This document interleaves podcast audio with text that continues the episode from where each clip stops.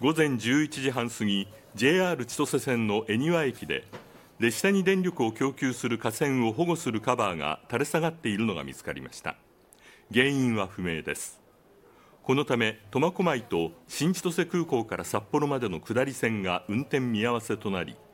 快速エアポートなど55本が運休一部の列車に遅れが出ました。JR ではこのほか雪の影響による運休も13本発生しています。